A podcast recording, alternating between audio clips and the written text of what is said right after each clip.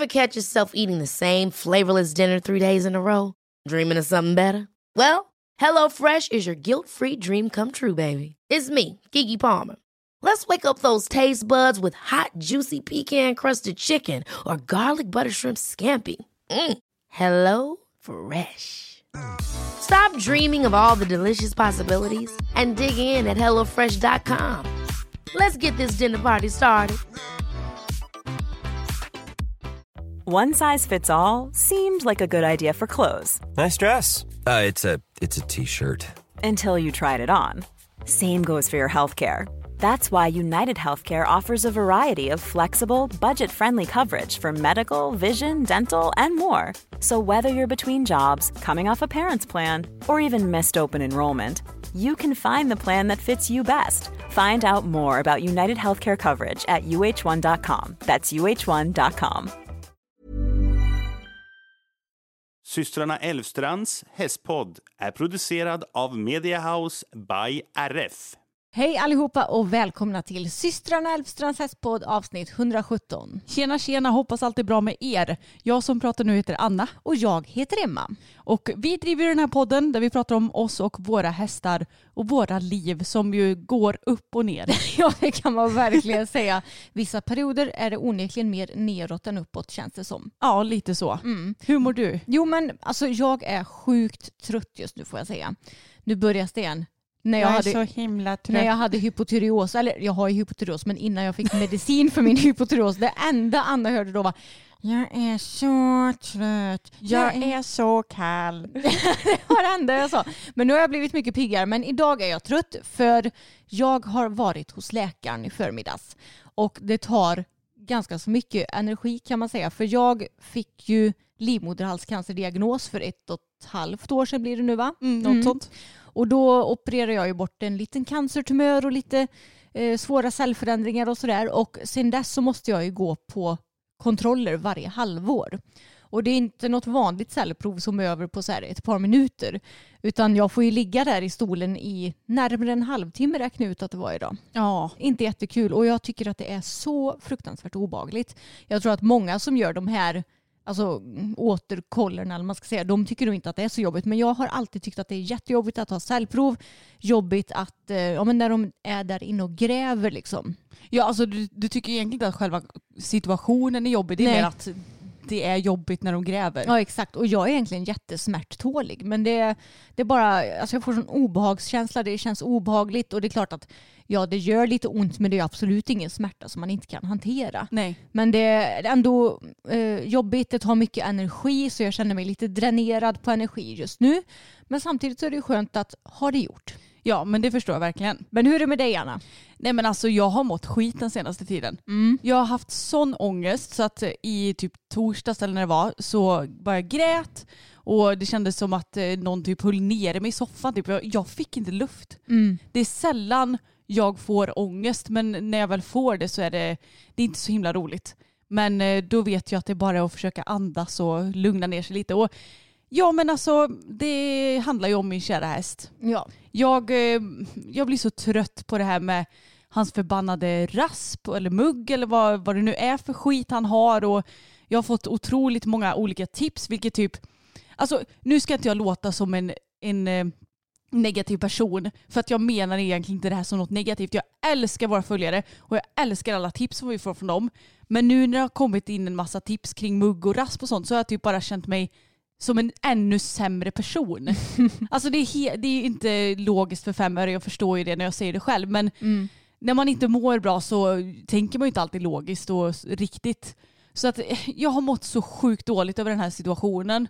Och nej men, eh, det, det har bara varit så tråkigt. Ja, men jag tror inte folk förstår heller hur illa det är med Fokus och hans ben. För folk bara, ja men jag hade jätteproblem med min häst som hade mugg. Ja fast nu säger våra, vår veterinär Moa att hon har aldrig sett något sånt här tidigare. det, Att- det är liksom jätteallvarligt. Mm, precis. Och, Så då, då, det blir ändå lite så här förminskande på något vis. Att, ja, har ni provat eh, manuka-honung och att tvätta med hibiskubb? Man bara ja, alltså hur, för hur länge sedan som helst. Men det hjälper ju inte. Alltså inget har ju hjälpt hittills. Nej, exakt. Och det är liksom, eh, nu ska vi ju förhoppningsvis inte gå så långt, men Moa sa det att alltså, får vi inte ordning på det här, ja jag får bli skickad till diverse specialister och grejer men till slut så kanske det inte finns någon annan utväg än att ta bort honom liksom. Mm. Nu blir jag typ ledsen för det här. Men alltså det är så jävla tufft. Mm. Jag tror inte folk fattar hur dåligt jag mår över det här. Nej, jag vet ju hur dåligt du mår Ja. och har mått länge nu. Och du gör ju verkligen ditt bästa också. Jag gör ju det. Alltså, Mm. Det känns ju inte så ibland när man bara, alltså man blir så, det, eftersom såren är kvar så känns det ju som att de hånar mig och bara du gör inte ditt bästa men jag gör ju verkligen det. Åh, jag är så frustrerad bara. Ja men det är nästan som man börjar fundera på om det är typ så här multiresistenta eh, bakterier eller någonting. Ja, det... jag funderar på vad det är. Mm. Det känns helt ologiskt att jag har försökt med det här hur länge som helst nu och att det inte ger med sig. Jag fattar inte. Nej. Men eh, vår veterinär ska ju komma ut idag i alla fall och hjälpa mig med det. Mm. Återigen, annars så får jag väl söka upp om det finns någon specialist inom det här. Ja. För att det går inte. Och jag har slutat med typ allt foder nu. Mm. Eh, Så att han får bara lucern. För Mm. att jag vill inte att han ska tunna ur heller. För att det är ju Nej. också ett bekymmer. Så att eh, ni förstår att eh, psyket är inte på topp just nu. Nej. Men, eh, det ja, blir bättre Vi hoppas hoppas, på det. Och han har ju ätit probiotika i typ ett par veckor nu och vi hoppas ju på att det ska hjälpa när han har fått äta det lite längre period. Ja, har vi pratat om det ens i podden? Eh, vi har nämnt det på YouTube i alla fall vet Mm. jag. Jag är osäker på om vi har nämnt det i podden. Ja, men det, det är ju i alla fall alltså, typ goda bakterier Mm. för magen. Och det har han fått nu. Alltså jag har introducerat det för man ska ju introducera det under typ 10 dagar till 14 dagar. Mm. Så att det har ju vi kommit över nu och nu får han full dos. Ja. Och det tar väl så, säkert ett tag innan det kickar in ordentligt. Så Mm. att, alltså jag hoppas, jag, jag eh, I'm grabbing for, gra for grass liksom. Alltså Mm. jag, jag vet typ inte vad jag ska göra och jag känner att jag helst typ hade lämnat bort honom och låtit någon annan sköta skiten för att jag, alltså jag, jag blir bara så här, det är så jobbigt och jag ska inte komma här och säga att det är så synd om mig för det är inte det jag menar. Jag mår ju dåligt för att han inte är som han ska. Mm. Det är ju det det handlar om. Det är inte så att det bara buhu stackars mig som måste hålla på och tvätta och grejer med såren. Mm. Det är klart att det är jobbigt men det allra jobbigaste är att han inte är bra. Ja, precis. Men jag vet inte om jag inbillar mig, men jag tycker att han har sett lite bättre ut nu de senaste dagarna. Och att såren också har sett lite bättre ut. För vi provade ju att linda in med, eh, ja men att vi verkligen linda, lindade in såren, hade honung och lite så här återfuktande olja och sådär på. Mm. Men det hjälpte ju inte. Nej det gjorde ju inte det och jag kanske inte provade tillräckligt länge men han blev så jävla svullen i benen. Mm. Så att jag kände bara men gud jag, jag vet inte om jag vågar ha det lindat för jag tänker att om han redan är svullen så kanske han blir ännu mer svullen om jag har det lindat. Mm. Men nu så ska vi väl eventuellt bandagera honom igen då. Ja.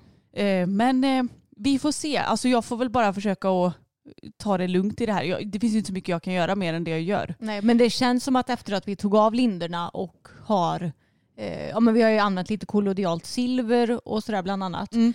Och det känns som om såren har blivit lite bättre tycker jag och det känns också, också som att han inte är lika um framför allt. Mm, och inte, inte lika besvärad. Så det är ändå någonting som är positivt tycker jag. Ja men det roliga är också att nu trillar ju både skorpor och päls bort. Så att han får ju verkligen så här kala fläckar på, Ja. på benen. Men jag vet inte, det är kanske något bara som slagits ut som bara måste försvinna. Jag, jag vet inte, det här är det värsta jag varit med om någonsin.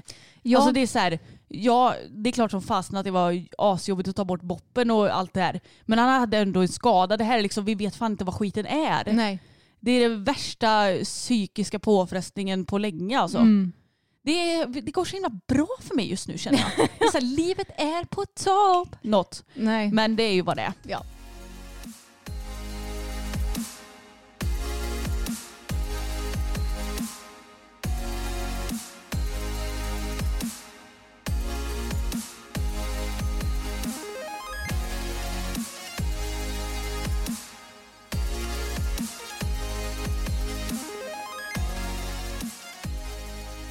Ja, och ska vi börja med nästa tråkiga nyhet här då, när vi ändå är inne på tråkigspåret. ja men det får vi göra. Ja, och eh, jag och pappa var ju och besiktiga häst idag eh, och hade med oss transporten och tänkte gud vad kul det ska bli att få hem vår nya häst. Jag hade städat och rensat i stallet och plockat ner så här hinkar som hästen skulle få och har fixat bland tränsen och grejer. Men eh, vi åkte hem med tom transport. Ja.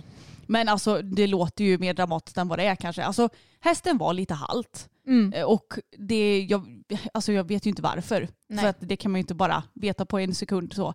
Men eh, det kan ju vara något väldigt litet som inte kommer att vara någonting i längden. Men Mm.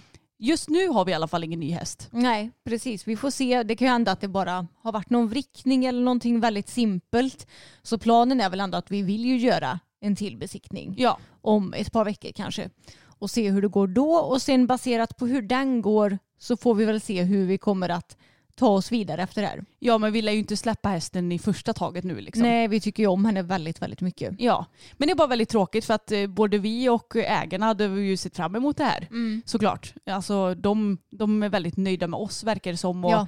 De sa att det, ja, det är tråkigt att det inte blev så men ja, det, det är vad det är. Herregud, det är hästar och det här behöver inte vara en stor grej. Nej. Utan det kan ju vara någon pytteliten grej som hästen har lyckats göra i hagen. Mm. Så ja, det är ju såklart jävligt trist men eh, jag hoppas att hon ska få följa med hem snart. Ja men det hoppas jag med. Men det är som sagt väldigt tråkigt för både du och jag hade ju verkligen sett fram emot det här och vi, vi har det jobbigt med fokus just nu så det hade ju blivit en, ja men vad ska man säga, liten motivationshöjning att få hem henne. Lite plåster på såren typ. Ja, exakt. Men eh, ja, ja, det är så som det är. Livet med hästar helt enkelt. Och jag kan säga att Alltså om det inte blir så att vi köper henne, säg att hon eh, kanske har någon skada som hon behöver behandlas för.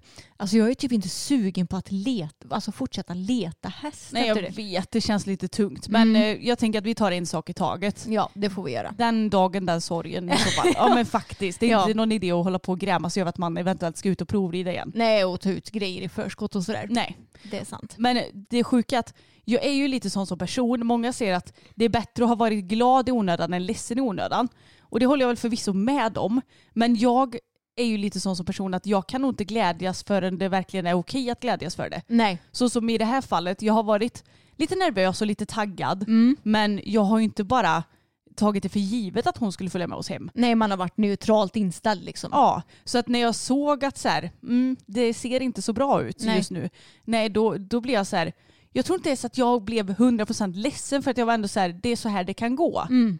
Jag, jag är nog lite rationell på det sättet, vilket kanske är tråkigt för att då går man ju runt och är lite neutral hela tiden. Men jag orkar typ inte ödsla energi på att antingen vara orolig eller glad. Vilket ändå är lite intressant för du är ju väldigt mycket känslomässig. Mässa? Känslomänniska. Jag vet, det är konstigt. Men sådana här situationer så är jag tydligen inte det. Nej, Jag kan exakt. tygla mina känslor.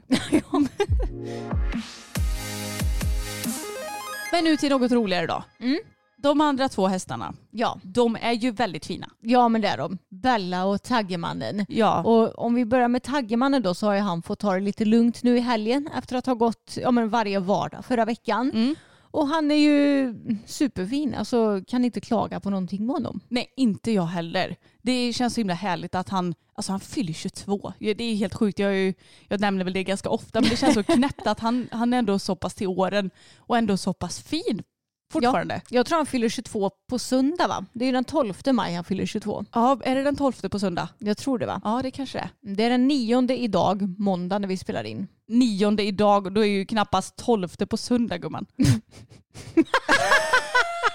Ursäkta, hade du gått NV sa du? Har du läst matte D sa du? Uh, Okej, okay, jag är trött.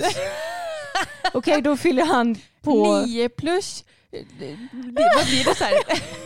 Nio plus sex, det blir tolv bara. Men på nu- torsdag. På torsdag, vänta, nionde.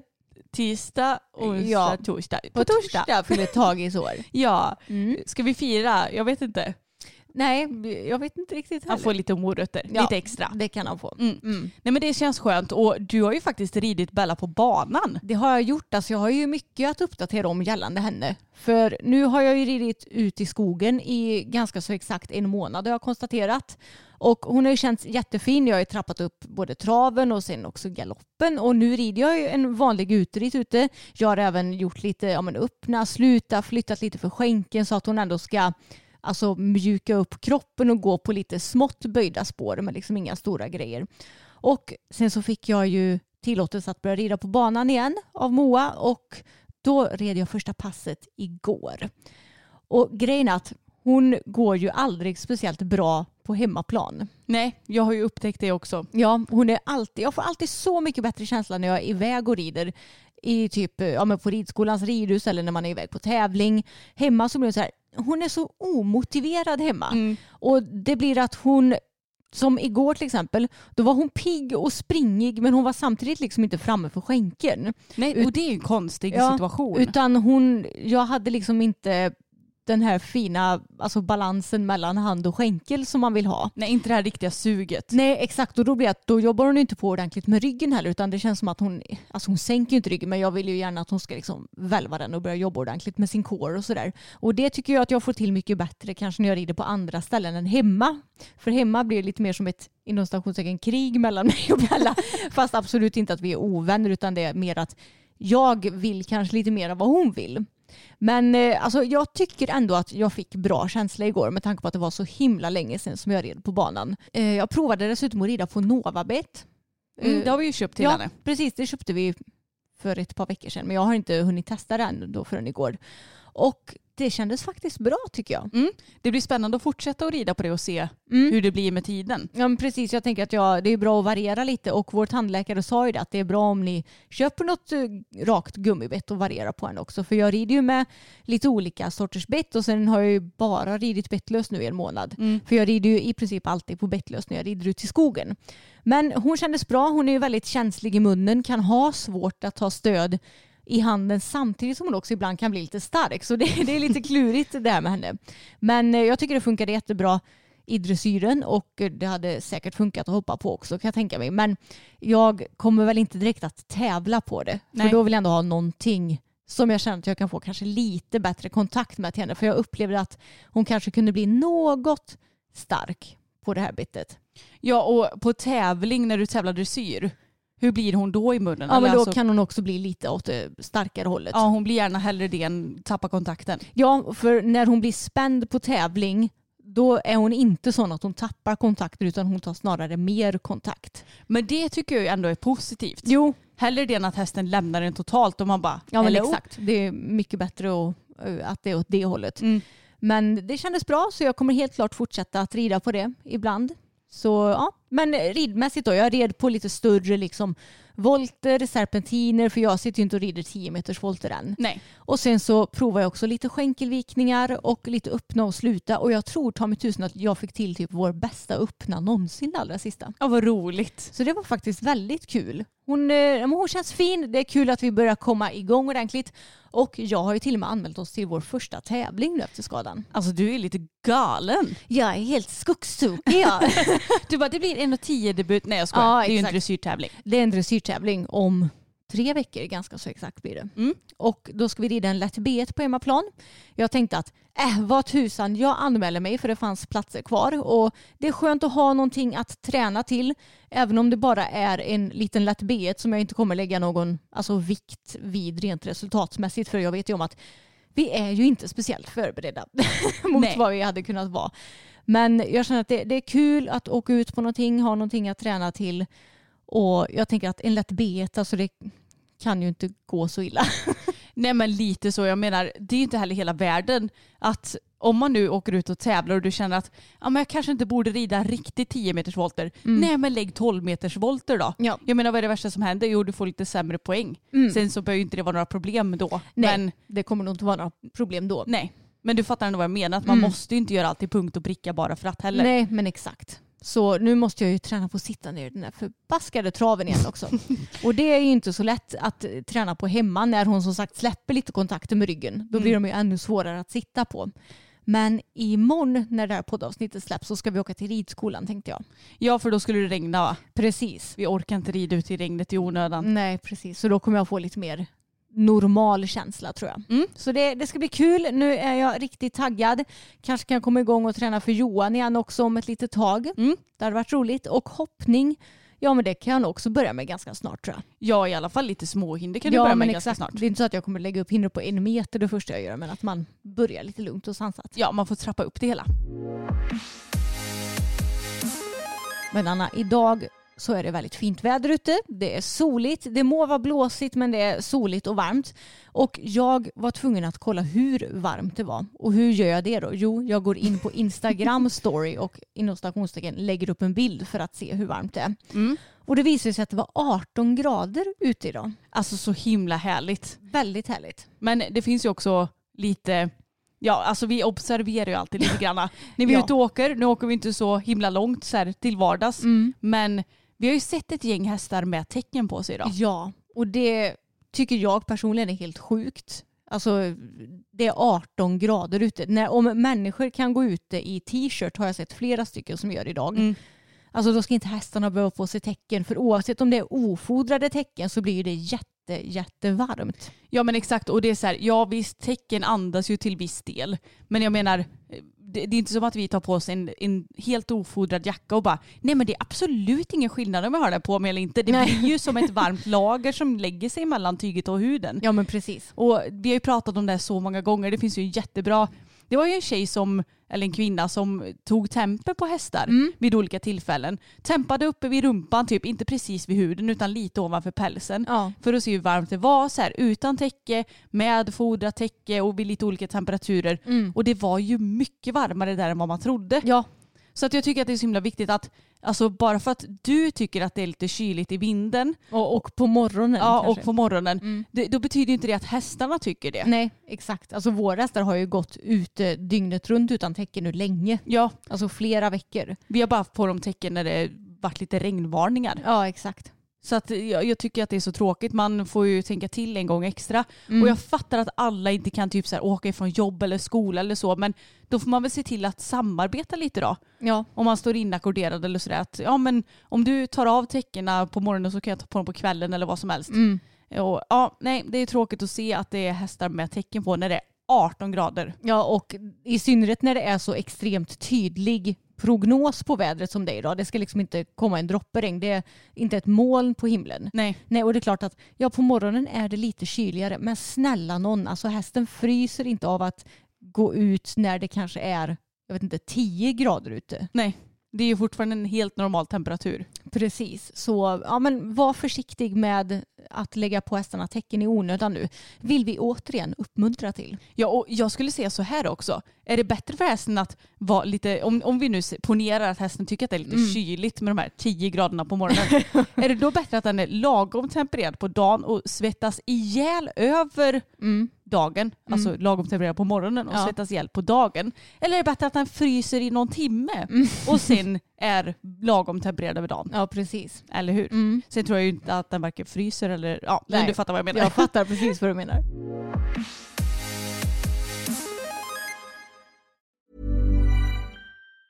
When you're ready to pop the question, the last thing you want to do is second guess the ring.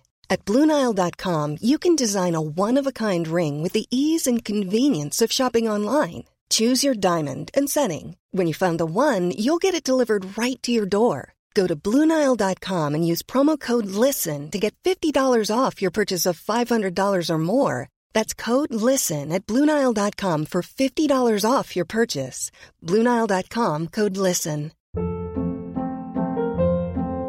Hold up. What was that? Boring. No flavor. That was as bad as those leftovers you ate all week. Kiki Palmer here, and it's time to say hello to something fresh and guilt-free. Hello Fresh. Jazz up dinner with pecan-crusted chicken or garlic butter shrimp scampi. Now that's music to my mouth. Hello Fresh. Let's get this dinner party started. Discover all the delicious possibilities at hellofresh.com.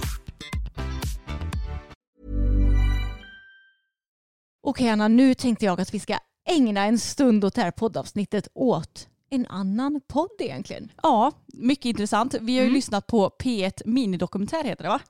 Miniserie. P, vänta, P1 dokumentär kolon miniserie. Så heter det. Jag har blandat ihop alltihopa. Så heter podden. Så det är liksom inte vanliga P1 dokumentär. Nej. Utan själva podden heter P1 dokumentär miniserie. Ja, jag sökte bara på P1 miniserie så dök det upp. Ja. Och vad handlar den om då Eva? Jo, men själva serien heter Hästkarar och stalltjejer. Och så är det tre stycken olika avsnitt som är ungefär 25 minuter vardera. Och vi har ju tidigare i den här podden pratat om, om att framförallt män då utnyttjar unga, framförallt kvinnor, sexuellt, vad det än nu må vara, för att de har mycket makt och då har möjlighet att utnyttja då yngre personer. Och eh, den här serien tar ju upp själva alltså problematiken med det hela. Och det som är intressant är att du får ju höra både, eh, alltså från så himla många olika perspektiv. Ja, Du får höra både från en man som alltså har blivit polisanmäld och som har utnyttjat unga kvinnor och sin position. Du får höra ifrån tjejer som har blivit utnyttjade. Jag tror att någon representant från Ridsportförbundet är med en sväng och eh, någon som har varit vd på Flyinge. Alltså det är väldigt många olika aktörer som är med och pratar i den här dokumentären, vilket jag tyckte var intressant. För du har ju också lyssnat på den, Anna. Mm, det har jag Mm. gjort. Och jag har faktiskt varit så himla seriös så jag lyssnade ju på den här podden medan jag var ute och gick. Och så har jag skrivit ner alltså det som jag kanske, vad ska man säga, lade la det på minnet alltså allra mest. Mm. Så som en liten sammanfattning kan man säga. Och själva podden den börjar nästan med att Thomas Hammar börjar prata. Och för er som inte vet vem Thomas Hammar är så är han en väldigt populär hopptränare i Sverige. Jag tror han säger i podden att han var Sveriges mest populära hopptränare ett tag eh, och har ju varit väldigt framgångsrik inom det området. Men sen så har man ju läst väldigt mycket på internet om att han har ja, men betett sig då så som han har gjort, att han har blivit polisanmäld och att han ju kanske inte verkar ha det bästa ryktet. Men jag själv har haft ganska dålig koll på honom mer än att jag har tänkt att ja, det där är väl en person som man inte vill alltså, beblanda sig med. Nej, och jag tänker också att befinner inte han sig nere i Skånetrakten eller? Jo, Så då är det ju inte, det är inte så att vi råkar träna på honom. Så då Nej. har inte vi behövt lägga någon större värdering i det heller. Nej, exakt. Men det som jag tänkte på alltså när jag började lyssna på podden och hans alltså röst och namn var med mig en gång, då tänkte jag bara, men herregud, varför ska man låta sådana här idioter få, alltså, vad ska man säga, få, få ut Få luft. Ja. men få luft precis, för då tänkte jag ska han hålla på och typ så här göra ett jäkla försvarstal i hela den här Mm. podden. Men sen så insåg jag att det inte bara var han som skulle vara med och prata utan att man får höra från olika perspektiv. Så jag tycker ändå att det är ganska så modigt av P1 Dokumentär att de ändå låter även de som har Ja, men förövarna. Ja men precis, Mm. förövarna prata. För det ger ändå ett lite intressant perspektiv på det hela. Ja, det blir ju mer färgat. Ja, precis. Det blir det ju. Men om man ska prata lite om vad Thomas sa då så tyckte jag det var alltså, väldigt skrattretande retande, för han satte ju verkligen på sin offerkofta under hela det här avsnittet. Och det, att det skulle vara synd om honom för att han har blivit anmäld och för att han har förlorat sin tränarlicens och allt vad det har varit. Mm. Men han erkänner samtidigt i podden att när han var typ så här närmare 35 så hade han en relation med en 15-årig tidigare elev till honom. Alltså en sexuell relation. Mm. Och hon polisanmälde honom och sa att det inte alls var samtycke. Alltså att han har våldtagit henne. Medan han påstod att det var, Var samtycke. samtycke. Mm. Och sen så drar han ju då på sig offerkoftan och alltså tycker det är konstigt då kanske att eh, hon polisanmäler honom.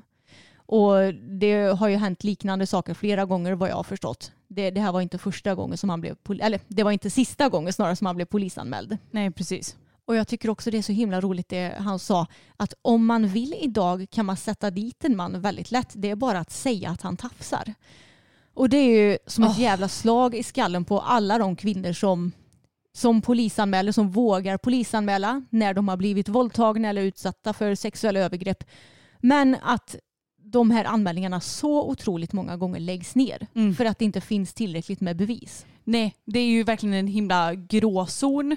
Och det, jag fattar att det är svårt att samla bevis för jag menar, ja, vad ska man säga då? Ja, jag har blivit eh, våldtagen. Ja, hur ska du bevisa det? Nej men det kan jag ju inte. Nej. Om man inte åker direkt till sjukhus för att lämna, Mm. det fin- finns ju alltid, det- eller alltid, men det finns ju ofta DNA DNA-prov där nere Mm. då. Precis, Men- och, och jag tänker att det är väl inte ens säkert att det räknas som ett bra bevis. För om, du, om jag säger att ja, men den här mannen våldtog mig och han säger att nej, det var samtycke. Mm. Alltså det, det, och det inte finns några andra vittnen liksom. Exakt. Hur, det är så himla svårt att bevisa att det har skett en våldtäkt och det får ju du som kvinna leva med för resten av ditt liv, Mm. det traumat. Verkligen. Medan mannen allt som oftast går fri. Mm. Så jag tycker det är så jävla löjligt att säga att man kan sätta dit en man väldigt lätt genom att säga att han tafsar. Nej, det kan man inte göra. Nej. Men det verkar ju i alla fall som att det är ett gäng som har anmält honom för att han har förgripit sig på dem. Och enligt han så har ju då de här personerna inom stationstecken gaddat ihop sig mot honom då. Ja. Och det är ju himla konstigt då att inte alla män i hela världen blir ihopgaddade. Eller att man gaddar ihop sig mot dem. För med hans eh, logik så borde ju det vara så. Att så fort en man är, säg framgångsrik ska jag, och han får anklagelser mot sig. Du fattar? Ja, du, du menar att eh, ja, men här kommer en man som är framgångsrik, nu ska Mm. vi försöka sätta dit honom. Det är inte så Precis. det går till. Nej, exakt. Det finns ju alltid belägg för varför man anmäler. Ja, ja. Alltså jag är ju 100% övertygad om att ifall det är, om vi säger 5-10 stycken kvinnor som säger att den här mannen har gjort det här mot mig. Mm. Alltså varför skulle de gadda ihop sig? Nej men vad tjänar de på det? Ja, Det är inte så att det är kul att springa och polisanmäla folk. Alltså herregud. nej, ingen rök utan eld. Nej men lite så. Mm. Och jag menar det tar ju säkerligen energi från dem och, Exakt. och, och även om det är så här, jag skulle ju aldrig anmäla någon som inte har gjort någonting. Mm. Sen finns det självklart alltså sådana weird människor. Mm. Men jag tror knappast att alla är det. Nej, och då är det kanske, eh, säg att eh, jag hade varit väldigt ovän med en man och velat sätta dit honom och hade anklagat honom för våldtäkt. Ja, men då är det bara jag som har gjort det. Mm. Och då kanske man alltså, ändå kan tänka sig att ja, det kanske inte riktigt stämmer. Mm.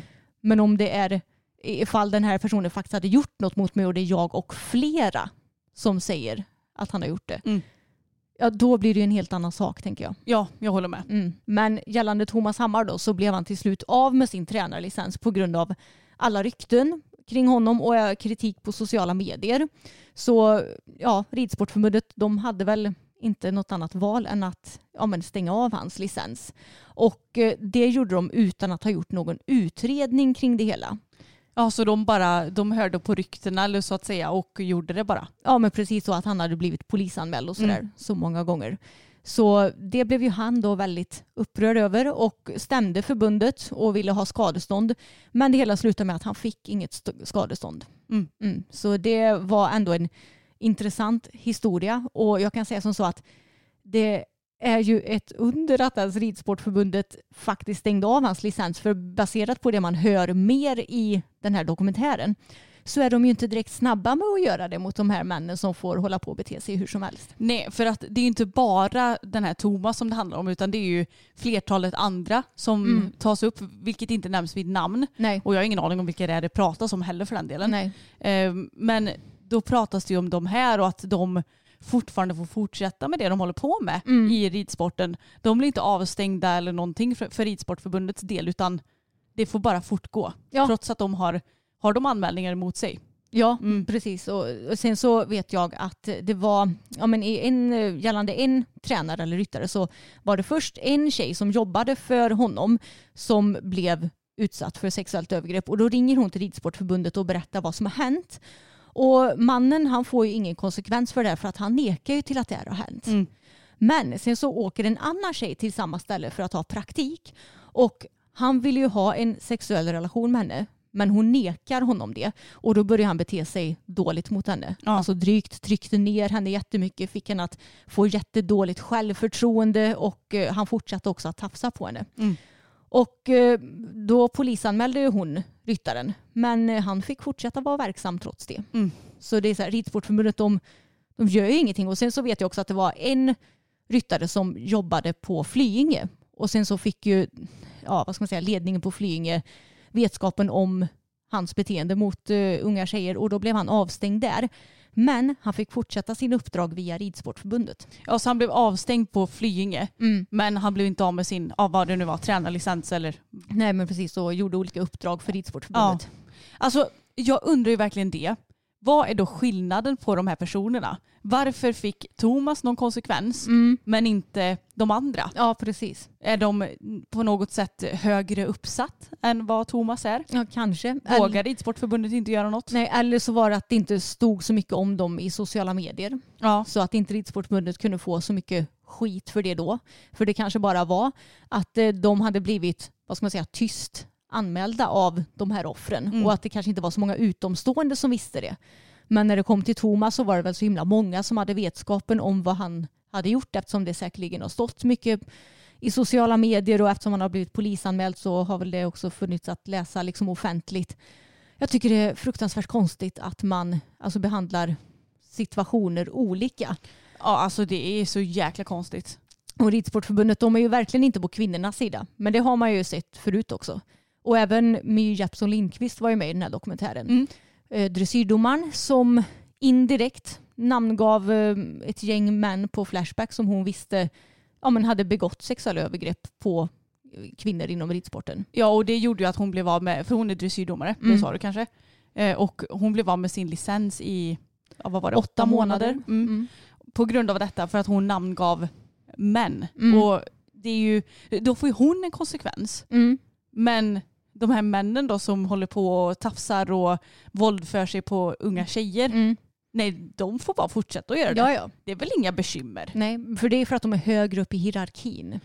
Det är ju det enda som är viktigt enligt Ridsportförbundet. Ja, jag blir så jävla trött. Ja, men alltså seriöst, så fort man läser och hör någonting mer om Ridsportförbundet så alltså min avsky för det förbundet det bara ökar och ökar hela tiden. Ja men alltså gör något rätt någon gång. Gör någonting bra. Alltså jag, nej, jag fattar inte hur man kan hålla dessa män bakom ryggen hela tiden och att det ska vara så himla accepterat också med sexuella övergrepp och att män kan bete sig hur som helst mot kvinnor inom sporten. Ja jag vet. Alltså det är nästan något som man tar för givet.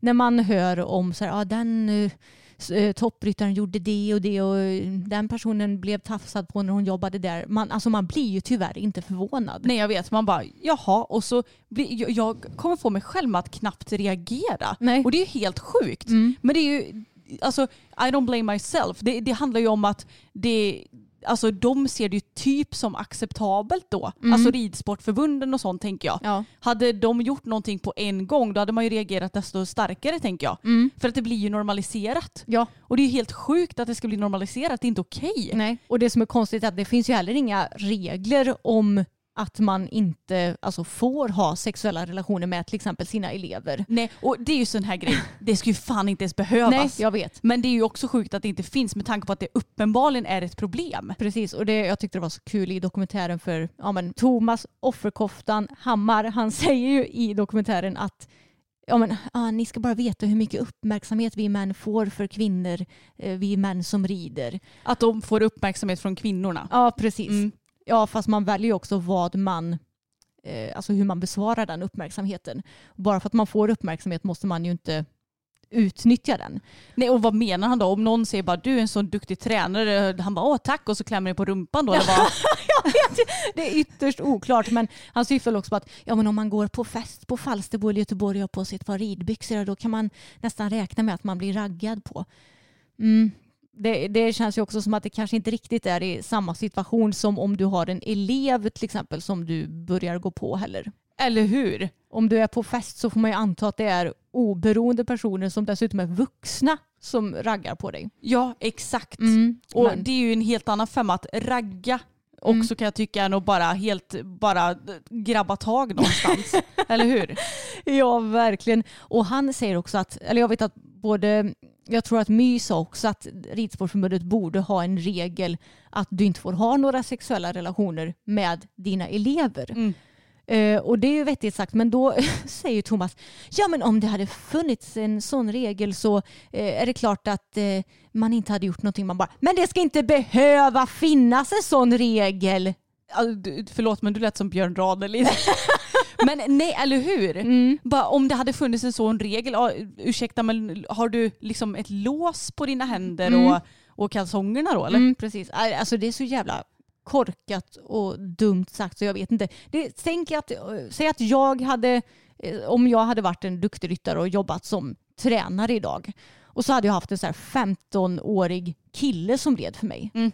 Alltså ska jag behöva ha en regel för att inte börja grooma honom då eller? Och jag tänker så här också, alltså, ja, jag vet inte, som om den regeln gör det helt omöjligt heller.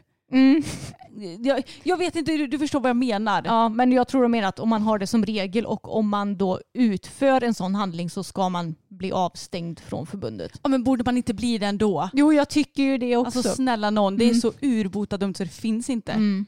Alltså jag blir så sjukt provocerad av det här och Ja. frustrerad över att det håller på så här. Jag vet och det som är sjukt det är ändå att ja, men, Thomas han hade ju en period där han eh, alltså förlorade alla sina intäkter för att ingen ville träna för honom vilket man ju kan förstå. Men nu så har ju folk börjat träna för honom igen vad Mm. jag förstår. Och, Ja det, det sa han väl i Ja. serien. Mm. Precis det sa han. Eh, även om han har väl ingen, inte kvar någon tränarlicens då antar jag. Men han har väl alltså, träningar utan den licensen.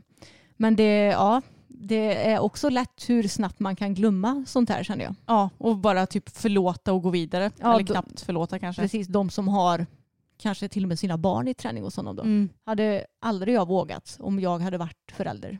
Inte jag heller. Men det är ju alltså, det är inte bara i ridsporten som sexuella övergrepp håller på. För att, Nej.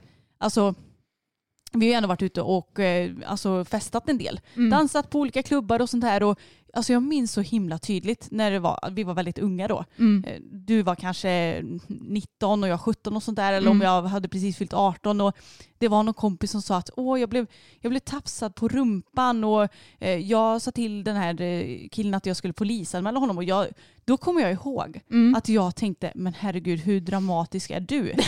men så här i efterhand, det är fan inte okej. Nej. Alltså ta sig friheten att ta på någon annans kroppsdel Mm. Utan att det är meningen. Det är klart som tusen att det kan vara trångt och att man råkar så klämmas Mm. fast mellan hand och lår. Liksom. Mm. Det kan absolut hända. Mm. Men eh, har du blivit utsatt på något vis? Ja, gud ja. Mm. Det har jag. Eh, Det här har jag aldrig berättat offentligt egentligen, men jag har varit med om ett våldtäktsförsök en gång. Mm. Vad Eh, hände då? Jag, jag kan säga så att då så tänkte jag inte ens på att det var ett våldtäktsförsök. Nej. Men jag var och kampade och festade med några kompisar. Och så hade jag och en kompis eh, på natten bara suttit och pratat med ett par killar. Och vi hade liksom inte, det hade inte varit någon sorts alltså sexuell spänning, spänning inte, inte några kyssar eller något sånt där, utan vi hade verkligen bara pratat. Och sen så gick jag och min kompis och la oss i vår husvagn och så skulle vi vänta på några till kompisar, så vi hade inte låst husvagnen.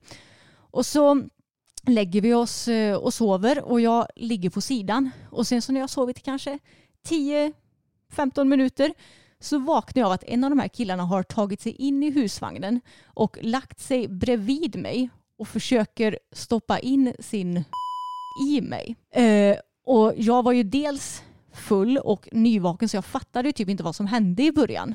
Eh, men när jag väl förstod vad som hände så alltså gick ju min kropp in i ett så panikartat tillstånd. Frös du? Ja, Mm. Alltså att man fryser till is och kommer inte till handling. nej precis. Frozen fright Mm. kallas det ju på engelska. Så jag, alltså jag kunde bokstavligt inte röra mig. Mm. Alltså jag låg helt still och bara hade sån panik.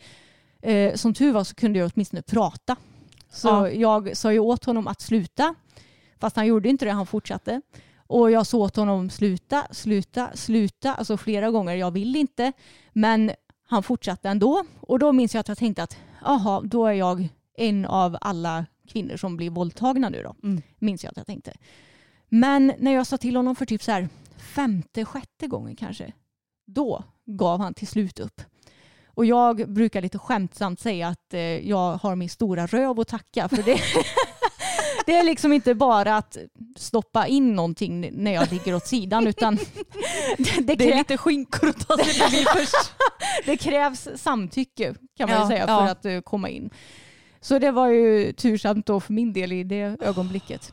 Alltså jag får puls nu bara av att prata om det här. Mm. För att jag blir så jäkla arg. Ja, nej, alltså det är helt sjukt och som sagt, jag, det, det tog ett tag för mig innan jag insåg att det här ändå var eh, ett våldtäktsförsök. Och det är väl Ja. för att man är så hjärntvättad som kvinna av att sådana här situationer sker hela tiden. Ja men jag vet. Mm. Jag har väl också varit med om två händelser. Mm. Eh, Den ena typen liknande din händelse. Mm. Hände hemma Mm. dessutom av eh, en klasskompis. Mm. Inte Samuel ska tilläggas. För han eh, är jag ju gift med och nöjd med liksom. Ja. Nöjd. Ganska. Nej jag skojar. så att det var också helt sjukt för att det har tagit mig så lång tid innan jag fattade det. Mm. Men också när vi var nere i Falsterbo en gång. Så det här var ju någonting som vi skrattade åt då. Mm. Men så här i efterhand bara, herregud, det är ju inte okej någonstans. Mm. Jag sa då på skämt att det var tur jag hade jeans på mig den kvällen. Mm. För att då var vi ute på Strandbaden, som ju är en klubb där nere i Falsterbo.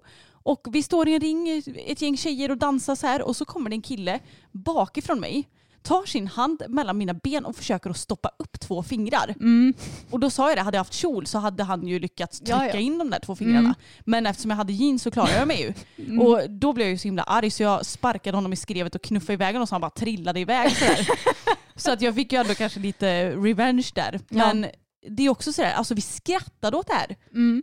och det är ju också helt sjukt att man skrattar åt en sån sak för att ja, okej det komiska var väl i och för sig att jag typ slängde iväg honom Ja. men det var bara så frustrerande. Vad Mm. håller du på med? Ja. Och vad tror han att jag bara, åh men det där var ju en trevlig invit, jag följer med dig hem. Ja, exakt. Åh, Och jag tycker det är så viktigt för eh, alla föräldrar att, eh, ja, men dels om du har pojkar, att du lär dem att behandla kvinnor med respekt redan Mm. från början. Och om du har flickor, alltså det tråkiga är att man måste ju nästan förbereda dem på hur samhället ser ut och vad som kan hända. ja, Och hur det du som- ska skydda dig. Det som är tragiskt är att vi måste ju vara så försiktiga också för att inte någonting ska hända. Jag menar, alltså redan från ung ålder har jag tyckt det varit läskigt att gå hem själv i mörker. Mm. Eh, Man har lärt sig att eh, ha gärna nyckeln i fickan, alltså Mm. ifall du skulle behöva skydda dig från någonting. Mm. Och mm, alltså sådana specifika saker är nog ingenting som mamma och pappa har sagt. De har ju alltid bara sagt att vi ska vara försiktiga liksom. Mm. Men det är så himla tråkigt att man ska behöva gå runt och vara rädd. Ja, verkligen. Men jag tycker att den här dokumentären var bra och viktig och intressant att lyssna på även om det är väldigt provocerande och frustrerande också att lyssna på den. Verkligen. Och man kan ju bara hoppas att Ridsportförbundet faktiskt ja, men, vidtar några ordentliga åtgärder. För det är helt sjukt att det är så många av de här namnen som man läser om. Alltså det är stora namn, stora namn som inom både tränarrollen och stora ryttare som man hör håller på med sådana här grejer och att de Mm. ändå får fortsätta ohindrat trots att det uppenbarligen är så många som blir drabbade av dem. Ja, alltså det borde inte vara acceptabelt vare sig med djurplågeri eller sexuella övergrepp. Alltså inte på någon form. Nej. Jag blir så frustrerad. Verkligen. Du ska Och- inte behöva tjäna pengar på andras misär. Nej, precis. Och jag vill också bara säga att om det är någon som har blivit drabbad på något vis av sexuella övergrepp, oavsett om det är inom ridsporten eller inom vanliga livet, så är det inte ditt fel. Nej, Det är alltid förövarens fel. det spelar ingen roll om du hade en för kort kjol eller att du var full.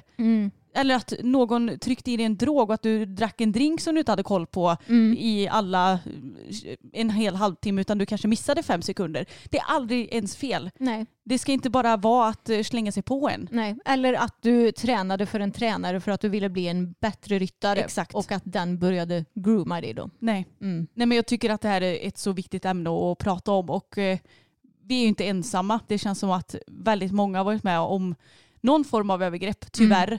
Men eh, om det är någon där ute som känner att ja, men jag har varit med om en våldtäkt eller liknande och känner att den mår väldigt dåligt. Du är inte ensam och våga ta hjälp. Mm, det kan vara väldigt nyttigt faktiskt att prata med någon utomstående. Psykologer kan man ju få hjälp av via vårdcentralen till exempel. Mm. Jag har ju pratat eh, med psykolog när jag hade utmattningssyndrom till exempel. Mm. var väldigt bra och man kan också få med sig många bra verktyg med hur man ska jobba vidare själv så att man kan förhoppningsvis gå vidare i livet på ett eh, bra sätt. Tog du upp detta med våldtäkten då? Nej, det gjorde Nej. jag inte. Det var bara om ditt, eh, Ja, din utbrända hjärna. precis, liksom. för det var Mm. det som var själva problemet Mm. då tycker jag. Men har du pratat med någon om det där? Nej, alltså det är inte en jättetraumatisk upplevelse Nej. för mig. Så det, alltså jag har inga svårigheter att prata om det. Och det är ingenting som jag har någon, alltså något trauma av så här efteråt. Det är bara att jag bara känner, alltså vad är män för idioter? Alltså det, är ungefär så. Ja men det är faktiskt samma här. Mm. Jag har inte heller pratat med någon professionellt. Nej. Men däremot så har jag ju pratat med ja, men både Samuel om det och, Mm. och dig. Ja. Och det, jag känner att det räcker för min del. Men om Mm. man känner att det inte gör det så finns det ju de som är professionella. Exakt. Ja men vi avslutar ganska allvarsamt här. Ja. Men eh, så är det ibland. Jag tycker det är mm, viktigt att prata om och eh, vi brukar ju oftast vara väldigt tjoskimmiga och glada i våra avsnitt. Men eh, ja, det här har inte varit världens bästa dag för oss så det passade ändå ganska bra att ta upp i det här avsnittet känner jag. Ja men faktiskt. Mm. Och eh, ja, vi kämpar vidare med livet. Jag, ni får hålla tummarna för fokus och också hålla tummarna för att vi får hem vår nya häst så småningom. Ja, och hålla tummarna för att Bella känns fortsatt fräsch. Ja, Så att jag kan komma igång och eh, ja, men tävla och träna med henne snart igen. För hon är ju så rolig. Och jag vill ju så gärna bara komma igång och hoppa igen nu. För hon är ju underbar. Ja, men alltså, jag längtar också så mycket efter att få komma, komma igång och träna och Ja. tävla ordentligt. Ja men nu har ju vi varit med kompis på tävling och man blir ju så sugen på att tävla själv Jag när man är vet. iväg. Men det är så roligt för att nu har vi ju varit med Moa, vi var med henne i helgen Mm. och då gick jag banan till 1,10 och när jag gick banan jag bara alltså det ser typ inte så högt Nej. ut. Jag vet när jag såg banan när jag kom dit bara fan alltså det här hade ju typ jag och Bella kunnat vara med på idag om hon då hade fortsatt vara frisk. Mm, exakt. Så det känns ju som att 1,10 det var ju inte så långt bort ifrån oss. Nej. Så därför är det också lite frustrerande att ja, var du tvungen att klanta dig din klumpiga lilla häst?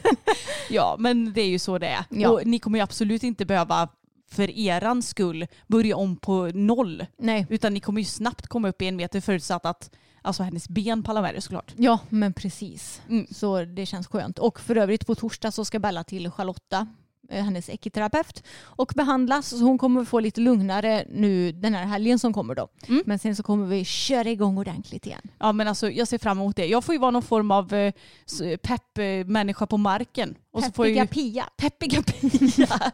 och så får jag ha kul med taget tills vidare. Ja. Mm, och ta hand om lilla fokus. Ja. Men tack för att ni har lyssnat. Glöm inte att prenumerera om ni inte redan gör det. Och så finns vi också på YouTube där vi heter systrarna Elfstrand. Mm, det gör vi. Ha det bäst hörni så hörs vi igen om en vecka. Det gör vi. Hej då! Ever catch yourself eating the same flavorless dinner three days in a row? Dreaming of something better? Well, HelloFresh is your guilt-free dream come true, baby. It's me, Kiki Palmer. Let's wake up those taste buds with hot, juicy pecan-crusted chicken or garlic butter shrimp scampi. Mm. Hello Fresh. Stop dreaming of all the delicious possibilities and dig in at HelloFresh.com. Let's get this dinner party started. Hey, it's Paige DeSorbo from Giggly Squad. High quality fashion without the price tag. Say hello to Quince. I'm snagging high-end essentials like cozy cashmere sweaters, sleek leather jackets, fine jewelry, and so much more. With Quince being 50 to 80% less than similar brands. And they partner with factories that prioritize safe, ethical, and responsible manufacturing. I love that. Luxury quality within reach. Go to quince.com slash style to get free shipping and 365 day returns on your next order. Quince.com slash style.